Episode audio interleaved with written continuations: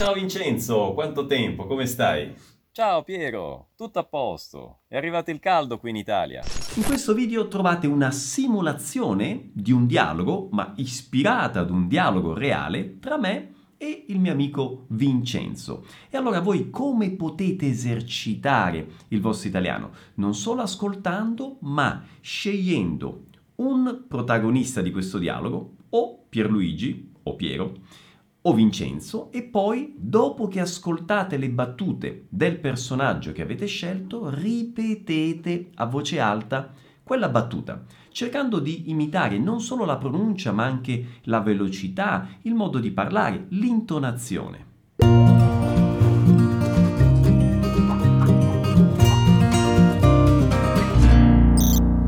Ciao a tutti, come va? Benvenuti a questo nuovo video in cui potrete mettere in pratica il vostro italiano non solo ascoltando, ma anche parlando.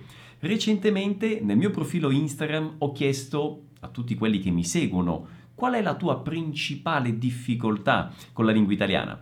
E la risposta è stata proprio questa, la difficoltà è quella di praticare. E allora, siccome io ascolto quello che voi mi dite su Instagram, ma non solo, anche qui nei commenti, nei miei video di YouTube, l'idea di questo video è proprio quella di farvi praticare in un modo molto interessante. Per cui seguite questo video fino alla fine. Cominciamo! Ciao Vincenzo, quanto tempo, come stai? Ciao Piero, tutto a posto. È arrivato il caldo qui in Italia. E tu che mi racconti? Beato te! Qui è arrivato l'inverno in anticipo, si sono abbassate le temperature e stiamo con il maglione in casa. Beato te! Questa espressione equivale un po' al portoghese sorte sua, quindi beato te, beato te. Ma dai, con il maglione in Brasile! Ma dai! Ma dai è un'espressione che si usa per esprimere sorpresa. Ma dai! Eh sì, guarda che il Brasile è grande! Non c'è solo Rio de Janeiro, al sud fa freddo come in Italia. Ah, allora quando verrò in Brasile andrò al nord. Esatto, se vai nel nord-est trovi caldo di sicuro. Di sicuro. Questa espressione equivale al portoghese con certezza. Di sicuro, di sicuro. Comunque queste temperature qua, questo freddo dove abito io, non è molto comune. Comunque, comunque equivale al portoghese di qualche forma.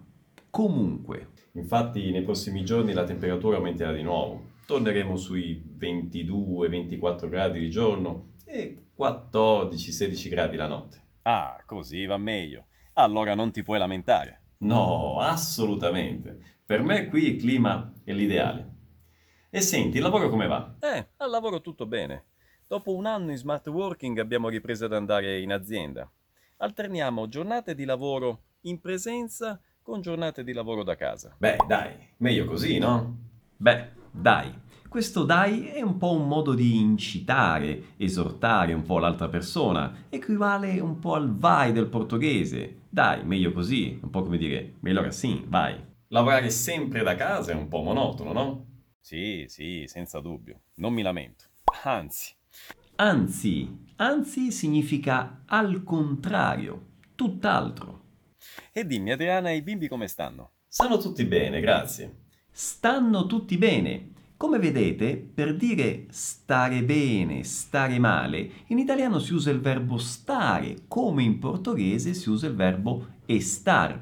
Quindi attenzione, non si dice come sei, si dice come stai. E allo stesso modo non si dice come sono, ma si dice come stanno. Quindi italiano e portoghese in questa situazione sono molto simili. I bimbi hanno finalmente ripreso la scuola e, come puoi immaginare, stanno crescendo a vista d'occhio. Sì, li ho visti su Instagram. Sono diventati grandi. Li ho visti. Attenzione, per chi ha già una certa esperienza con la lingua italiana, sa che quando c'è un tempo composto, il participio passato non concorda col soggetto se c'è l'ausiliare avere. E quindi io ho visto, tu hai visto, lui o lei ha visto, loro hanno visto, sempre visto. Ma attenzione, se c'è un pronome che precede il verbo, come in questo caso, li ho visti, e allora il participio passato si concorda col pronome, e quindi li ho visti. Se fosse un plurale femminile, attenzione, in questo caso lì si riferisce ai bambini, i bimbi, euvi elis, mh? ma se fossero bambine, ad esempio, quindi euvi elas, mh? sarebbe le o viste.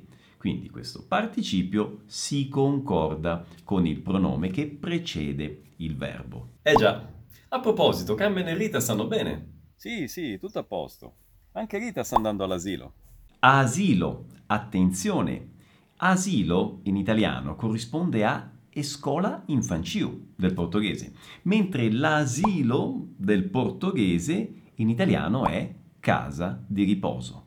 Di già, mamma mia come passa il tempo! Attenzione alla differenza tra e già e di già. E già è come un modo per confermare la cosa che l'altra persona ci ha detto, è come dire è vero, no? È verdagi, è già. Invece di già è un'espressione di sorpresa, di già, e quindi è un po' come dire già del portoghese. E tu Piero, come vai al lavoro? Bene, bene, siamo sempre molto impegnati. Ah, adesso stiamo lavorando su un nuovo corso gratuito, si chiama Italiano in pratica. Che ne pensi? Che ne pensi? Che ne pensi? È come dire che pensi tu, cosa pensi, ne, di questo, di questa cosa. Equivale al portoghese o che você acha disso? Mm, il nome mi piace. E in cosa consiste? Guarda, è una cosa che non abbiamo mai fatto prima. L'idea è quella che tutti i partecipanti possono cominciare a imparare l'italiano o continuare a migliorare, no, il loro italiano in modo proprio pratico e gratuito. Imparare una lingua è una questione di pratica, no? E allora vogliamo che tutte le persone possano mettere in pratica la lingua sin dal primo momento, in tutte le sue forme, quindi ascoltando, parlando, scrivendo. E per fare questo faremo in modo che loro possano interagire con tutti i professori del programma V A I. Fantastico, bella idea davvero! E quando sarà? Sarà tra poco, a fine giugno, dal ventuno al ventisei. Dal ventuno al ventisei. Attenzione, in italiano davanti alle date ci vuole sempre l'articolo, quindi non è da a o di a, ma è dal al. Non a caso l'espressione portoghese ci vejo dia ventuno di giugno, in italiano si dice ci vediamo il ventuno giugno, ci vediamo il, quindi è dal al. A proposito, in quel periodo non mi chiamare perché sarò impegnatissimo proprio. Oh ragazzi, iscrivetevi subito! Non perdete questa occasione perché è davvero la prima volta che facciamo qualcosa di questo tipo e sono sicuro che questi sei giorni cambieranno e molto il vostro modo di imparare l'italiano e di conseguenza anche i vostri risultati. Oh, sono solo sei giorni, un periodo breve, ma io sono sicuro che se tu metterai in pratica tutto ciò che ti dirò, solo in questi sei giorni già comincerai a percepire una trasformazione, comincerai a sentire la differenza. E se non senti nessuna differenza, guarda, già te lo dico, puoi smettere di seguirmi qui, smetti di seguirmi su Instagram, non guardare più i miei video, ma prima, prova. Davvero, non perdere questa opportunità, ok? Quindi clicca nel link qui in alto o nella descrizione del video e iscriviti subito e, tra l'altro, è gratuito.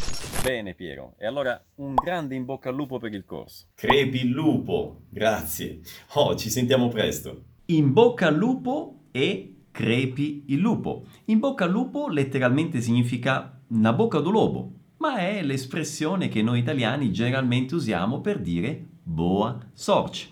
E qual è la risposta quando qualcuno ci dice in bocca al lupo? La risposta è appunto crepi il lupo, crepi il lupo, che significa che mora o lobo. Sì, a presto, un abbraccio, ciao! Avete notato che c'è un errore nascosto in questa frase? E quindi clicca nel link qui in alto o nella descrizione del video e iscriviti subito e, tra l'altro, è gratuito. Qual è l'errore? O erro e você deixar para depois. Então, não perca essa oportunidade e clique nesse link agora, faça sua inscrição no curso gratuito e não perca a oportunidade de treinar, de colocar em prática o seu italiano com toda a equipe do V A I. Ci vediamo no prossimo video. Ciao!